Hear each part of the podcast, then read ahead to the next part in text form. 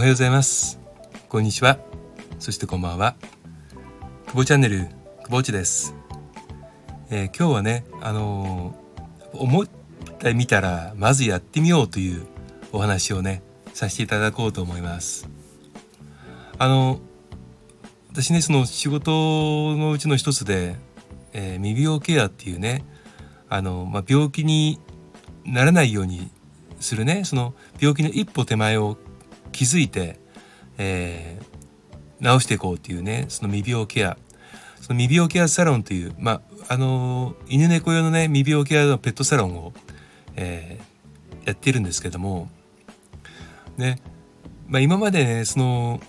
ご予約をいただく時っていうのは来店時に自家予約をいただいたりあとは、えー、メールとかねうん、でいただいあとお電話とかでいただいていたりしたんですけどもこのコロナになってからあのー、やっぱりその、えー、頻度もそうですしまあお電話をするっていう行為もねやっぱりなかなかめ,、まあ、めんどくさいっていうのも言い方あれでしょうけどお客様の中からもっとそのシンプルにできないのかなっていうねお話もちょっとあってじゃあということで昨年の7月に遅まきながらえー、公式 LINE を登録してで LINE の方でねメッセージを発信始めたんですね。ただ予約に関してはまだそのやり方もよく分かってなかったのであの、ちょっとまあおいおいみたいな感じでやっていたんですけども、まあ、ただやっぱりその店側のね受け手側の、あの、思いとは別にねお客様からするとお客様の方が当然使い慣れていらっしゃるのでもう予約をしたいですっていうお話もいただいていてだったらばちょっとその AI とあの指導切り替えのねメッセージ送信なのであまり電話とは変わらない、まあ、いわゆるチャットですから変わらないんだけれどもお金をかけてシステム組むよりはあの、ま、ちょっと時間かけてでもねあのしっかりと対応していきたいと思いましてで、えー、予約に関しては、まあ、来に関してはお店よりは私の方で全部やりますっていうことで始めたんです。そしたらね、えー、今どうだろう全体のご予約をいただく半分近くまでが LINE になってきたんではないかなと思いますね。うん、ちょっと半分は言い過ぎかもしれないですけどもあのかなり LINE 予約が増えてきてましたきましたね。うん、で、えー、初めてのお客様はちょっと LINE 予約をができないので、まあ、カルテを見たりしなきゃいけないのであの1回目は、まあ、来店かもしくはお電話での予約ですよっていうふうにしといてで、えー、1回ご来店いただいていて、まあ、あのうちのねそのグルーマーさんとかも、えーまあ、ワンちゃんや猫ちゃんの状況が分かっていればあとは、えーまあ、LINE のチャット予約でねあの受け付けていきましょうっていうふうにはしていたんです。であのそれをやっていく中で、まあ、当然その手応えがねあの反応としてすぐに返ってきているのいるもんですから次どういう状況だったらもっと便利かなと思っていてで他のお店さんだとねやっぱりそのあのもう予約システムを当然入れられていたりするんですけどあのうちはねその予約システムを入れる気はなくてなぜかっていうとあのまあ流れ作業ではないのでそのワンちゃんや猫ちゃんのその個体のね状況によってかかる時間が違うわけですよ。でそれを対応できる人も違うので、えー、それをもう単純にそのデジタルにね、えー、受けれる受けれないってパンパンって割っていくのではなくてやはりそこは、えー、時間と手間かかっても一脚一脚あのこのお客様ならこの人で、えご指名がなかったとしても、え前回がこういった状況があったからじゃあ何時間ぐらいお取りしなくちゃいけないなっていうのでねあのデジタルの受付でアナログに対応するというね方法をやらせてもらってるんです。で空いてる、まあ、あのご予約をいただく時に、まあ、いついつがいついつに行きたいけどもどうですかっていうごお話をいただいてで、まあ、チェックしてねあそこ埋まってるからあの別日でこの人この日はどうですかっていうやり取りを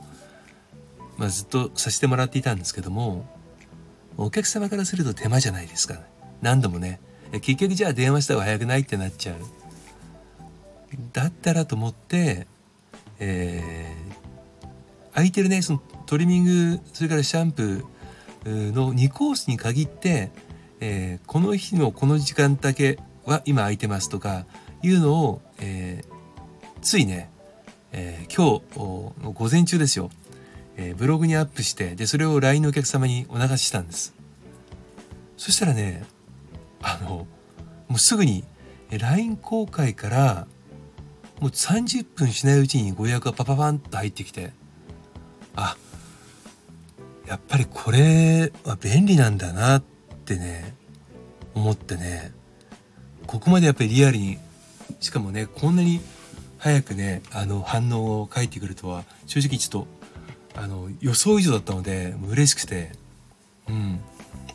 じゃあもっともっとお客様が便利になるにはどうしたらいいんだろうでもねお金をかければできることっていっぱいあるんですけどでもそのお金をかけてで